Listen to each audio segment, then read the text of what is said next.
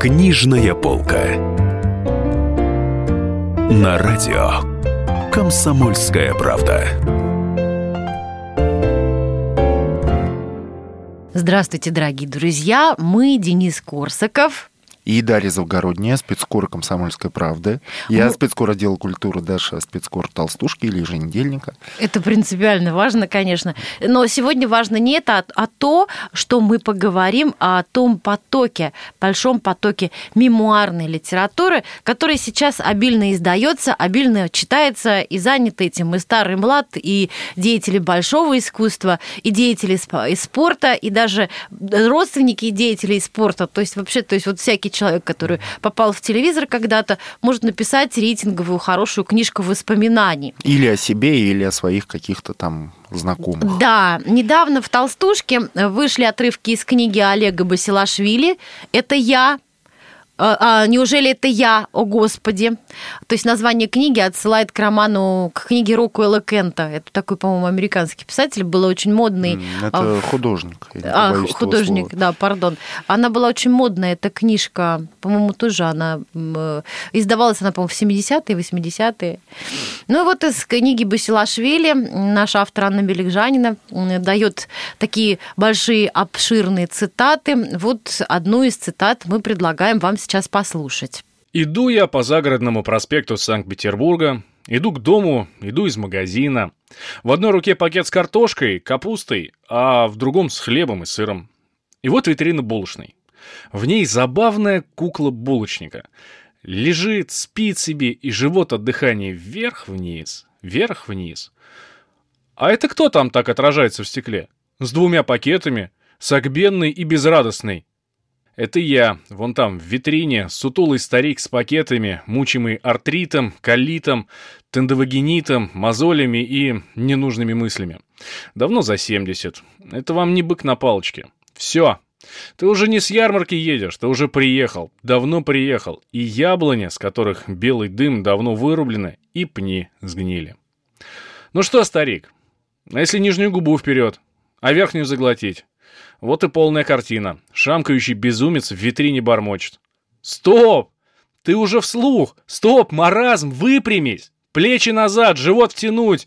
И быстро, прямо энергично, легко! И пошел, пошел!» Иду.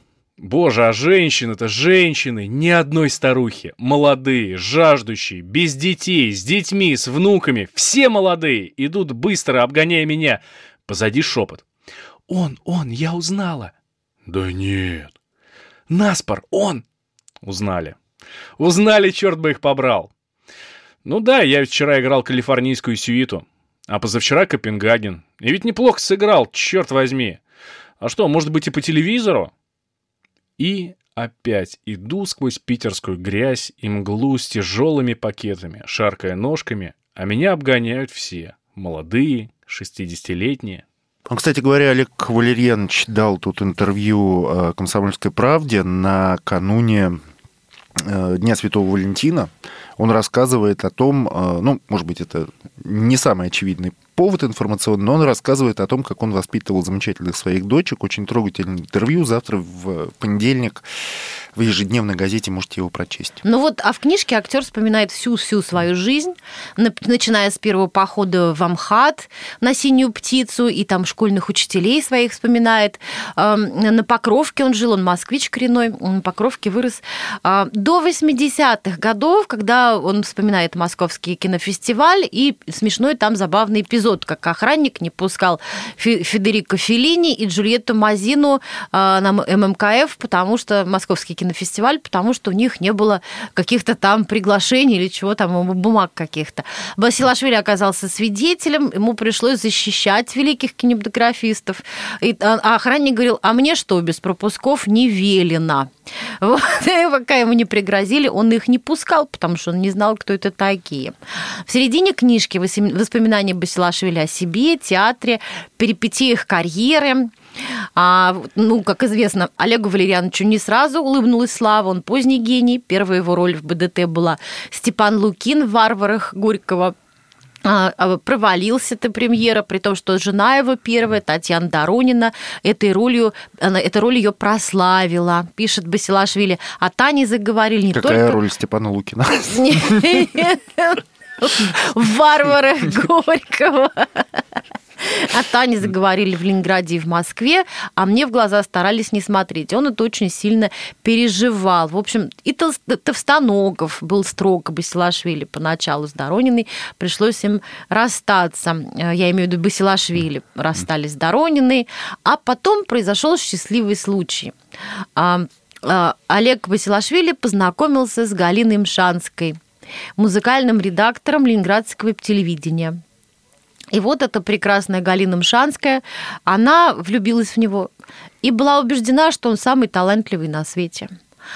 И вот это, эта любовь ее, она дала ему крылья. Постепенно он стал уверенным на сцене, более уверенным, а, а тогда как прежде зажимался. И после этого, вот после того, как он встретил, встретил Галину, он стал меньше зажиматься на сцене, и Товстоногов стал его хвалить. И в трех сестрах Андрея он стал его хвалить. И вообще пошел, пошел в гору. Ну и потом у него началась, да, удачная кинокарьера, потому что, ну, самая его известная роль это осенний марафон, он там уже не молод, прямо скажем. Ну да, поздно он так расцвел, но все-таки, слава богу, расцвел. Кстати, с Галиной Мшанской они живут уже больше полувека. Вот эта история просто замечательная совершенно любви. Вот, и вот так. И прекрасная, чудесная семья, и внуки есть. И, в общем, вот так. Читайте это в «Комсомольской правде», напомню, завтра, в понедельник, 13 февраля. Сейчас таких не делают, да, любовных историй. Да, э, да. Дорогие друзья, давайте послушаем небольшой кусочек еще из книги Басилашвили, и дальше поговорим о других книжках. Ясно, что я человек довольно гнусный. Ну, чтобы помягче, тяжелый. Что называется, синие жилы. Ну, к примеру, жду, когда кто-нибудь допустит оплошность. Забудет, скажем, выключить свет в кухне или в туалете. И у меня наступает праздник души. Раздражение не свергается на близких, допустивших фокс-пас.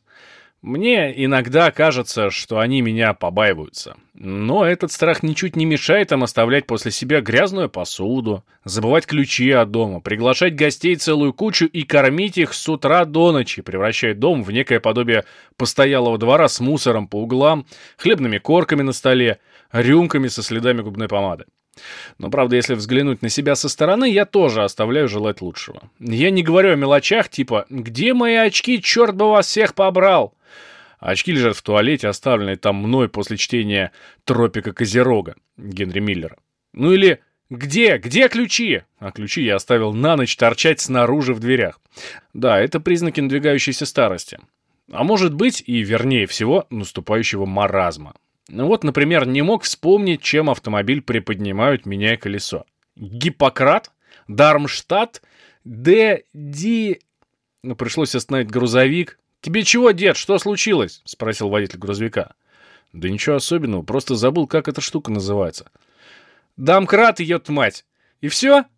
«Да пока все. А до маразма еще далеко. Ой, как далеко. Это я льщу себя надеждой».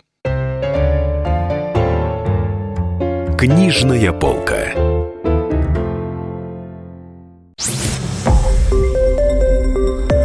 Радио «Комсомольская правда». Более сотни городов вещания и многомиллионная аудитория. Таганрог 104 и 4 FM. Эм. Ставрополь 105 и 7 FM. Эм. Тюмень 99 и 6 FM. Эм. Москва 97 и 2 FM. Слушаем всей страной. Книжная полка. На радио «Комсомольская правда». А, напоминаем, что в эфире «Книжная полка» Дарья Завгородняя, Денис Корсаков. И мы продолжаем говорить о книжках, в данном случае о биографических книжках. Безумно популярное в последнее время направление, очень увлекательно это все, и выходят они в огромных количествах. Мы говорили сейчас про книгу мемуаров Олега Басилашвили. А сейчас я хочу сказать буквально пару слов про книгу Семена Львовича Лунгина. Это драматург, киносценарист. «Добро пожаловать» или «Посторонним вход воспрещен». Это его сценарий. «Внимание, черепаха», э, «Жил певчий дрозд», «Трое в лодке, не считая собаки». Там, ну, много у него было фильмов.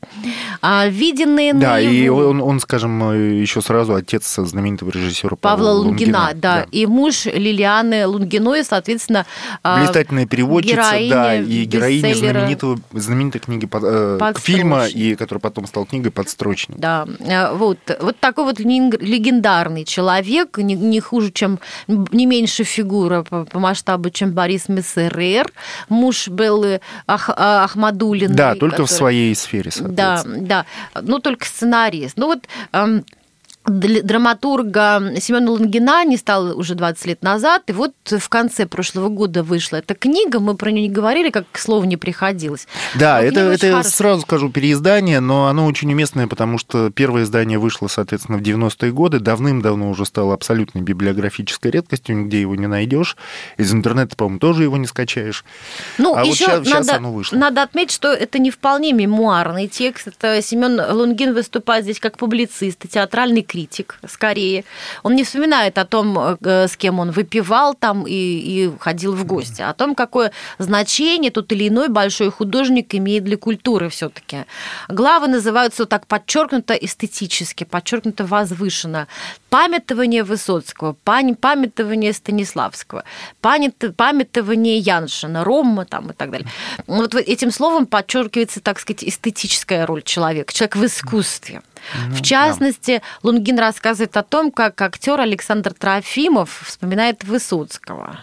Они не были близкими друзьями, но были задействованы вместе в спектаклях. На Таганке Высоцкий играет Свидригайловов, ну, соответственно, в «Преступлении и наказании», а Трофимов – Раскольникова. И вот Трофимов вспоминает, какая бешеная была у Высоцкого энергетика, и это чувствовалось прямо в гримуборной. Раскольников, заряженный как петарда, выходил на сцену, и дуэт его со Средригайловым был ошеломительно впечатляющим. Вот так пишет, записывает Лунгин воспоминания Трофимова. Вот такая вот интересная история. Вообще книга, я думаю, что будет интересна в основном людям, которые любят театр, любят кино, вот любят Ну, искусство. не только. Там же, на самом деле, много просто об эпохе, когда он жил. Там очень трогательные... Ты понимаешь, там- трогательные воспоминания о э, Москве, например, первых дней войны. Да, Ну да, да. Он да. вспоминает о своем друге э, ближайшем. Я не помню, как его зовут, потому что я так уже дав- давно читал эту книгу. Но Я очень книжку с собой не взяла. Да. Трогательные, да, человеческие воспоминания. э, Ну, просто такой рассказ о дружбе, дружбе, да, которая у него там с детства шла до до того момента, как этот друг трагически погиб. Ну, много, много еще слов о людях, которых мы никогда не узнаем и не увидим, о Вере Кремсаржевской, о Станиславском, о деятелях театра крупных. Да, да, да. Это на самом деле умная, тонкая, хорошая книга. Вот, кстати, я тут еще хочу сказать про другую книгу, которая выдержана примерно в том же жанре. Написал ее артист Владимир Качан. Э, Называется она «Аплодисменты после», вышла в издательстве «Центр Полиграф». И э, выдержана она в Ну, там-то жанре... как раз про, про то, как выпивали. Ну да, выдержана она не только, там много э, размышлений, рассуждений. Выдержана она в жанре «Чтобы помнили». То есть, по, по сути дела, это, ну, вот как Леонид Филатов, один из героев этой книги, он автор знаменитого цикла «Чтобы помнили». Ну вот и Качан э, вспоминает там э, и об Аркадии Арканове, и о Григории Горине, и о Льве Дурове, и о Михаиле Казакове, и о Леониде Утесове, и об Эльдаре Рязанове. Ну, в общем, много-много-много ушедших из жизни деятелей э, кинематографа. Вот, ну, например, тут есть очень милые анекдоты. Вот я сейчас прям зачитаю кусок про Леонида Утесова.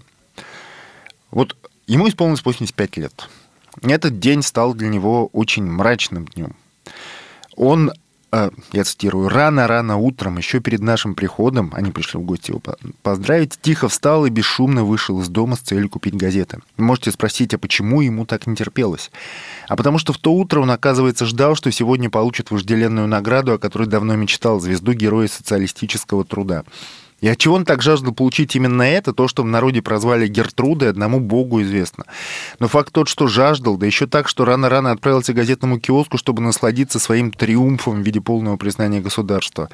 Там же у киоска он жадно развернул газету, естественно, на первой полосе увидел поздравления, чем его наградили, и, о ужас, это была вовсе не ожидаемая Гертруда, а какой-то ему неизвестный орден Октябрьской революции. Утесов подумал, что это какая-то ошибка, что такого не может быть, и купил другую газету. Там было то же самое. Он пошел через Петровку к другому киоску. Напротив, там подтвердилась беспощадная правда, герои ему не дали. А еще обиднее было то, что о нем напечатали не отдельно, не выделяя его никак, а в списке, в котором Гертруду получил какой-то шахтер, какая-то ткачиха, а он, изволите видеть, недавно учрежденный орден Октябрьской революции.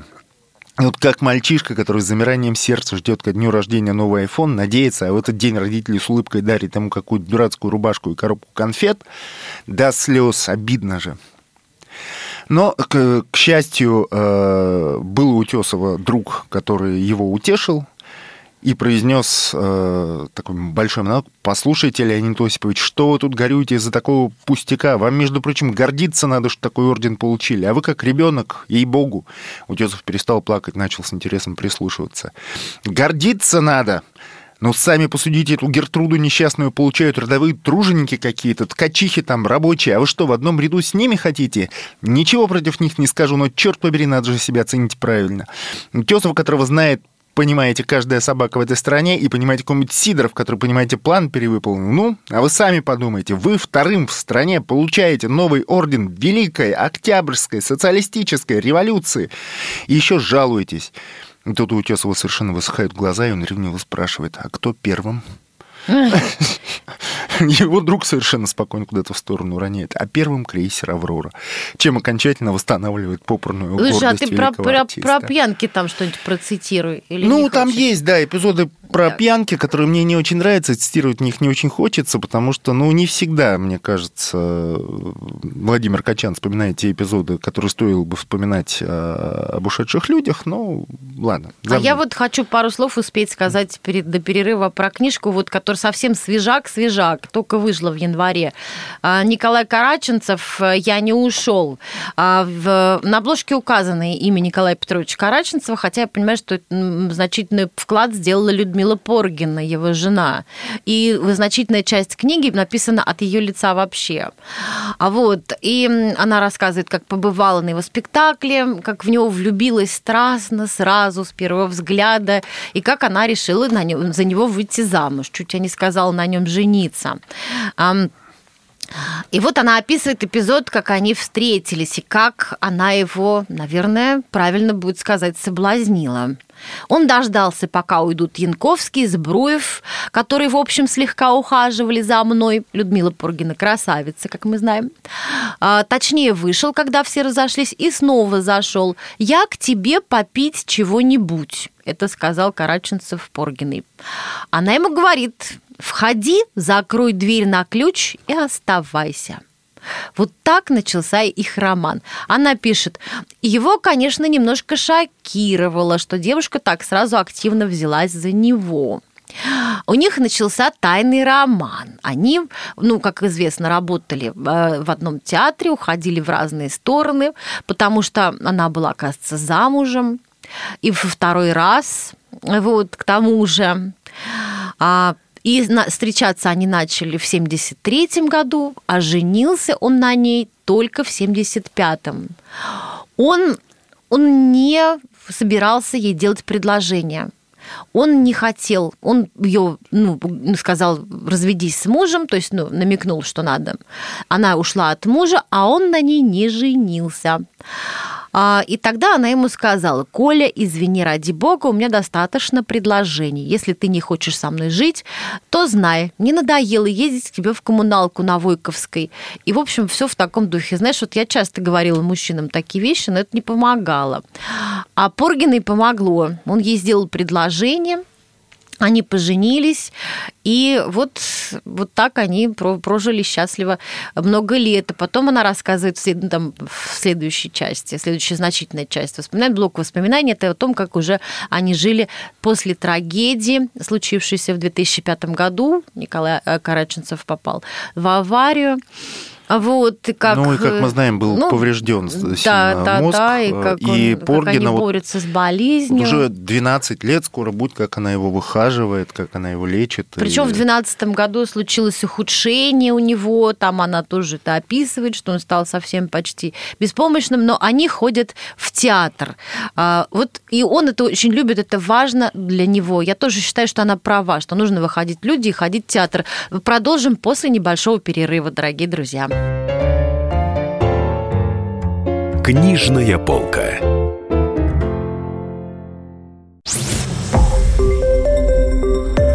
Радио Комсомольская правда". Более сотни городов вещания и многомиллионная аудитория.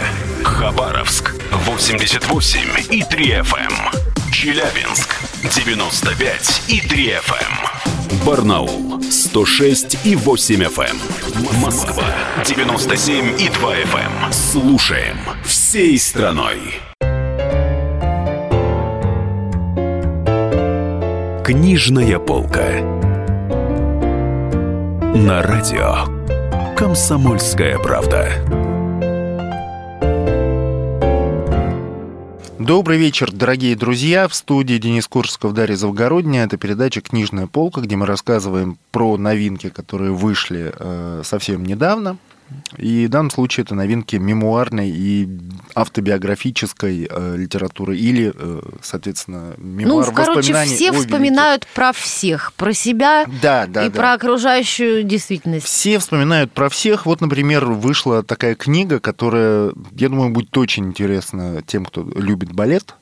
Эта книга называется «Анна Павлова. 10 лет из жизни звезды русского балета». Написал ее Харкурт Альджеранов. Он вот лично знал Анну Павлову? Он 10 лет действительно работал с Анной Павловой. Он, э, на самом деле, дичайшая абсолютно фамилия. Да, вот откуда он э, такой взялся А он ее взял, он когда пришел в труппу к Анне Павловой, у него фамилия, на самом деле, английская, совершенно нормальная какая-то. А зачем это Фамилия за, забытая уже, по-моему, типа то ли Стоун, то ли кто-то еще. Но Смит, он навсегда ага. остался Альджераном, потому что он к ней пришел пробоваться в труппу, трясся совершенно, он был молодой совсем, там было лет 20, был 21 год. И вот он, значит, приходит э, в истерике, там, опаздывая, там, трясясь, он приходит э, к Анне Павловой, и к ее мужу, который... Анна Павлова, как известно, она еще во время Первой мировой войны, еще до революции она уехала за границу и так никогда больше не вернулась, остаток жизни провела за границей. Вот, и, значит, муж Анны Павловой и она сама посмотрели, как он танцует, сказали, вы нам подходите, но, в общем, надо русскую фамилию вам какую-то придумать. Ну, не дело, значит, что англичане, ну, у нас русский балет, там, вот хотим русскую фамилию. А второе имя у него было Алджернон, и они там путем каких-то манипуляций придумали ему фамилию Альджеранов, которую ну, просто выговорить невозможно, особенно в сочетании с именем Харкурт. Вот. Ну, на самом деле, конечно, это все э, стоит читать всем балетоманам, всем людям, которые увлечены печальной э, вот этой историей Анны Павловой, которая, как известно, умерла-то она достаточно И, от э, чего же она умерла? От пневмонии, насколько. Уж какой. Не-не-не, у нее вот я могу даже Сейчас прочитать, ну, да, а, инфлюенция, да, инфлюенция, то есть грипп, а, соответственно... Осложнение. Осложнение гриппа, которые сейчас-то, в общем, толком не умеют лечить, а в 30-е годы. Это было, ну, мы все помним, там, эпидемию испанки, которая выкосила миллионы, сотни миллионов просто человек по-моему. Но это было уже сильно после испанки, но все равно инфлюенция была очень опасным заболеванием, именно в силу своих осложнений. Ну и вот так вот, э, он узнал из газет, он как раз незадолго до этого ушел из труппы Павловой, и тут узнал вот эту всю печальную, э, печальную э, новости о ее болезни сначала из газет. И как-то вот он понял, что дело плохо, ему привиделся сон, он в театре готовится к, выступать в балете «Восточные впечатления», и вдруг уборную приносят программку, как обычно бывает перед каждым спектаклем. И он смотрит и видит название Кришна и Радха, и видит, что Кришна — это, соответственно, Харкурт Альджаранов, а Радха, которую танцевала Анна Павлова, там пробел. Вот. Ну и, соответственно, он просыпается в таком холодном поту, и тут к нему ходит хозяйка, домохозяйка, и говорит, сэр, у меня для вас плохие новости. Вот такой у него был пророческий сон. Вот. И тут масса, масса, масса рассказов, 300 страниц, он описывает эти 10 лет э, странствия э, по Японии, по Мексике, по Испании. Везде его возила Анна Павлова вот в этот свой последний десятилетний отрезок жизни. Ну, вообще, как им хорошо жилось-то?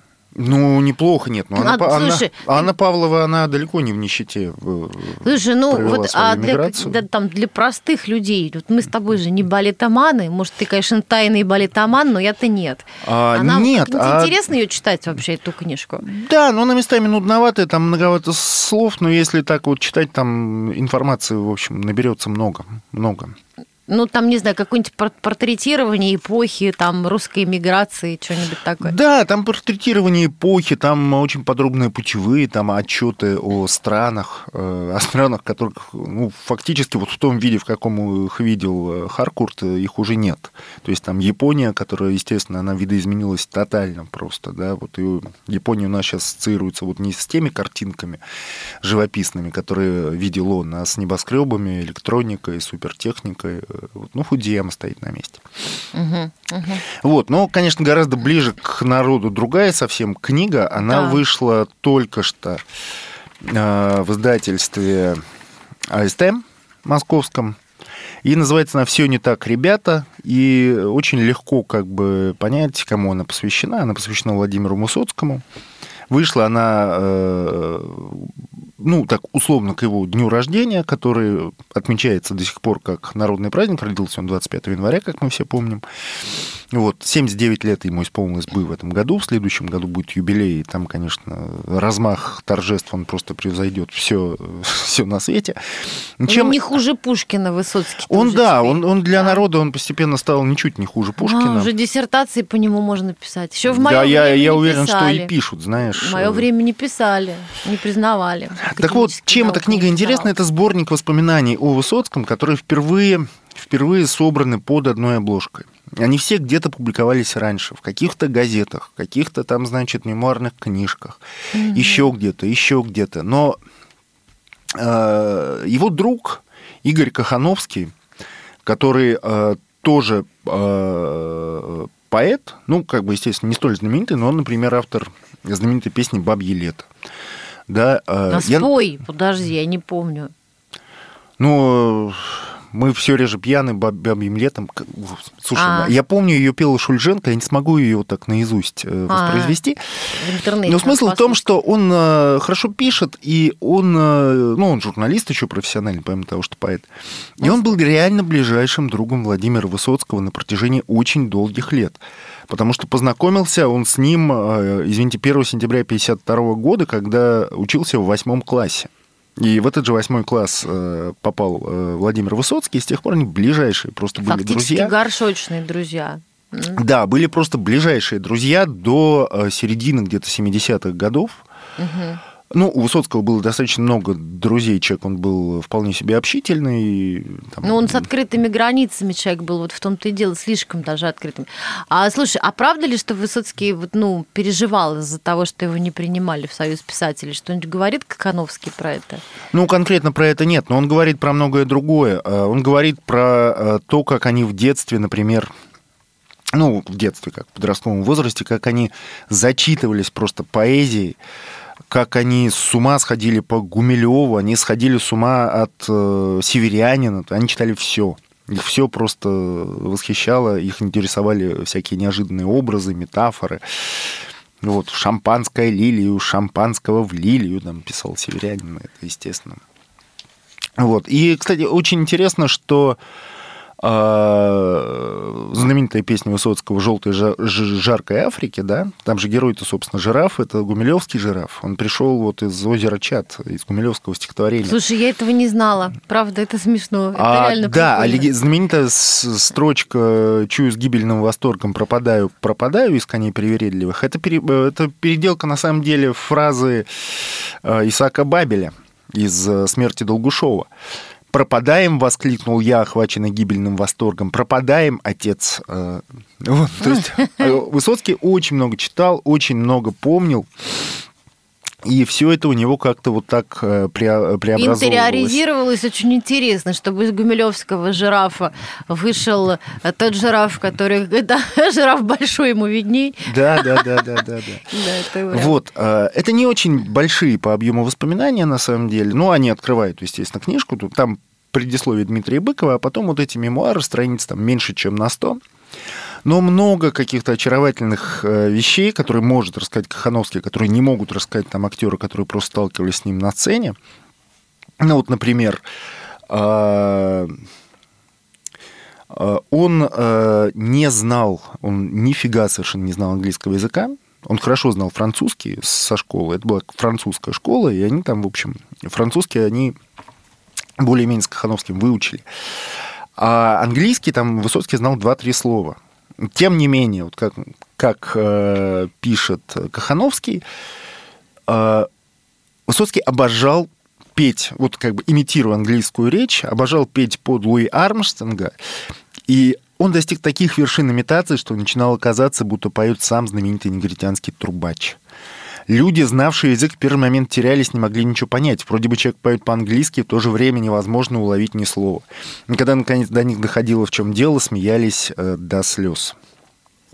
Э, он поднимал, он в ресторанах выходил на эстраду Высоцкий, сажал, э, саж, э, усаживался за пианино, начинал петь на музыку Армстронга э, вот эти свои, эту абсолютную ахинею, которая просто вот звукоподражательно, да, она напоминала английский язык. Ну, это модно было, кстати, в советское время, когда люди, в общем, не говорили на языках, и любая речь звучала как другая, чужая, это, как это были, Да, это были триумфы абсолютные, потому что там люди слушали полчаса, там минут сорок, вскакивали, обступали эстраду, умоляли что-то исполнить еще. Неискушенные советские люди. Да, и это было еще в тот момент, когда Высоцкий вообще не был, э, не был э, поэтом, да, он не писал собственных песен. Он был просто вот как бы... А что же, собственно, погубило Высоцкого?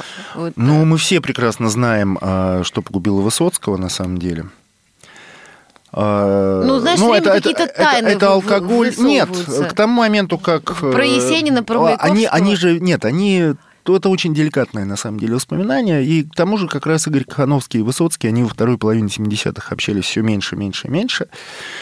Ну, понятно, что да, алкоголь, наркотики, ни для кого это не секрет. Тут много про его пьянство, потому что ну, никуда, э, никуда от этого не денешься, когда речь идет об этом. Да, это печально, да, вот э, здесь много эпизодов, когда Высоцкий попадал в наркобольницы, да, или там, допустим, вот в 79 году Кахановский с Высоцким встретились в Доме литераторов, и, ну, сразу ему как-то стало ясно, что, в общем, он странно себя ведет. Ну и, в общем, вот так. Все это грустно, грустная история, грустно заканчивается, все мы знаем чем, но очень трогательное воспоминание, очень трогательные стихи, потому что и Высоцкий писал Кахановскому стихи, когда тут уехал надолго в Магадан работать в местной газете, и, и наоборот. Э, то есть, ну, все это такая вот тоже дружеская история, очень милая, очень симпатичная. Ну, а дальше там, соответственно, воспоминания, воспоминания, воспоминания другие. Юрий Любимов, Вениамин Смехов, Валерий Золотухин, Владимир Войнович, э, Георгий Юнгольд-Хилькевич, Евтушенко, Аксенов, Битов, живые, мертвые, ну, то есть огромное количество людей в этой толстой-толстой книге, они вспоминают о Владимире Высоцком. Слушай, а что они-то вспоминают? Вот так они все с ним общались. А, я же говорю, друзья, я нам, же... нам да. надо прерваться. Ненадолго вернемся через несколько минут. Книжная полка.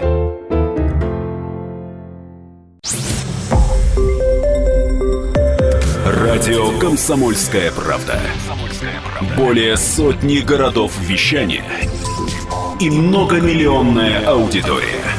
Хабаровск 88 и 3 FM. Тюмень 99 и 6 FM. Кемерово 89 и 8 FM. Москва 97 и 2 FM. Слушаем всей страной. Книжная полка. На радио Комсомольская правда. Это книжная полка. На ней сидит Денис Корсаков. Ну, не прямо на книжной полке. И Дарья. Завгородняя. Ну, мы сидим приблизительно. Ну, почему не на книжной? Ну, вообще книг у нас вокруг мы много. маленькие, книжки большие. Да.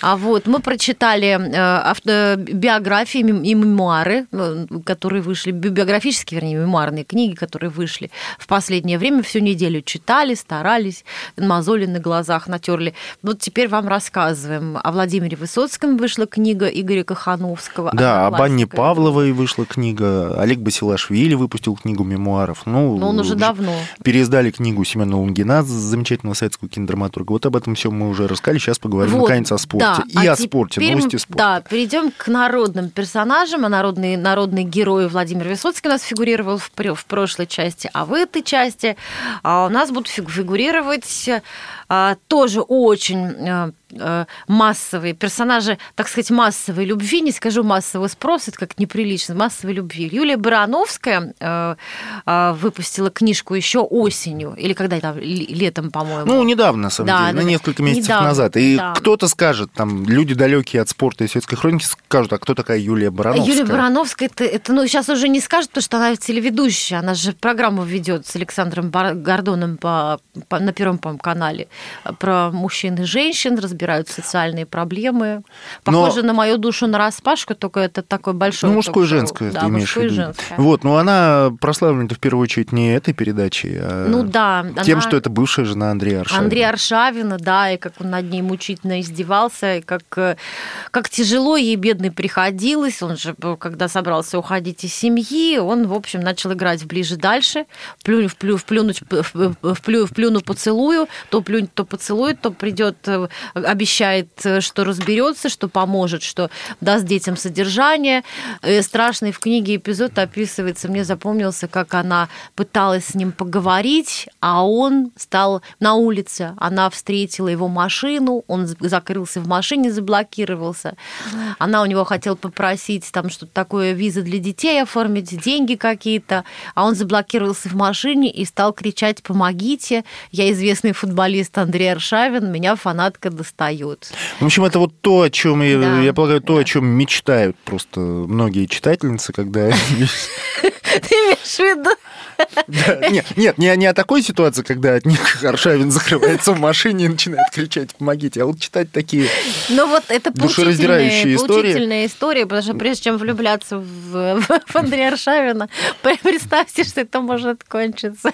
Ну, на самом деле, как, как бы да, ну, мы просто цитируем сейчас Да, всю да, эту да. историю, да, мы, мы сами ни в чем Маршавина не обвиняем. Насколько я понимаю, я не читал эту книгу, к сожалению, я чувствую, что тут полжизни мимо называется «Всё прошло. к лучшему, да. Но я тоже так ее краем глаза, Ну, там, говоря. там, насколько я понимаю, не- это называется книжка из серии «Если тебе дали лимон, сделай из него лимонад». Ну, Да, В да, общем, да, да, все к лучшему, конечно. То есть, Ну да, все к Ну, лучшему, Я небольшой поклонник для- писателя Юлия Барановская, честно говоря. Вот, но... э, А вот совсем свежак-свежак, ребята. Вообще свежак. У нас вышло в «Толстушке» сейчас отрывки из этой книги. Моя коллега Маша Ремезова подготовила вот эту «Толстушка». А, «Толстушка» это, по-моему, будет продаваться на следующей неделе. И А, книга, соответственно, выйдет только на да, следующей да, неделе. и книга выходит. Книга эксклюзив вообще. А, Ан- Александр Киржаков. Из, вот, Культовый культовый футболист, футболист, лучший футболист России. э, бомбардир. себе книгу, которую абсолютно незамысловато назвал. Как он ее назвал? Он ее назвал лучший. Вот Да. блестяще. Вот это...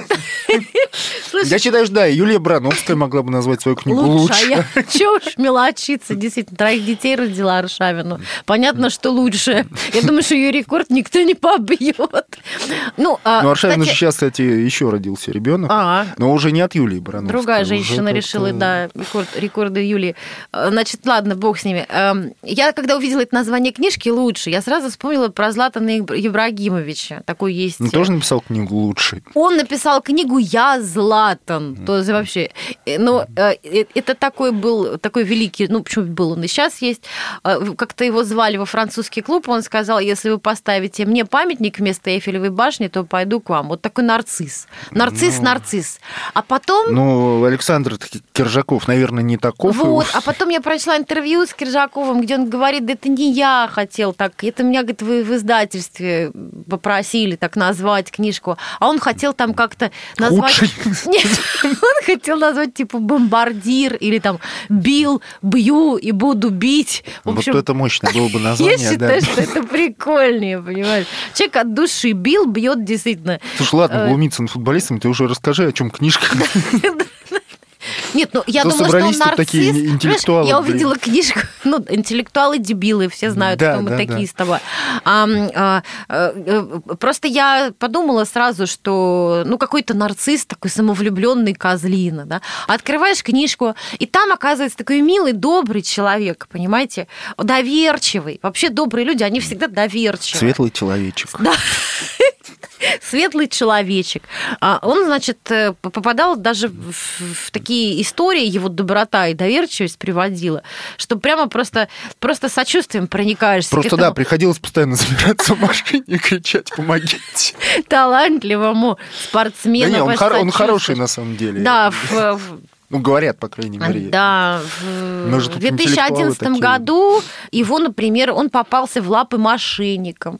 А Вот страшное дело, я помню, сообща- сообщения были в прессе, да, что мошенники надули его на 330 миллионов рублей, бедолагу. Вот. Ну, хорошо, что не евро. Да, он поехал в Дубай э, э, отдыхать, и там встретил своего друга, тоже футболиста, Ивана Саенко. Они были откровенничали там друг с другом, были друзьями, делились какими-то личными ну, ис- историями, делами. Он его считал своим другом, там, включал свой ближний круг.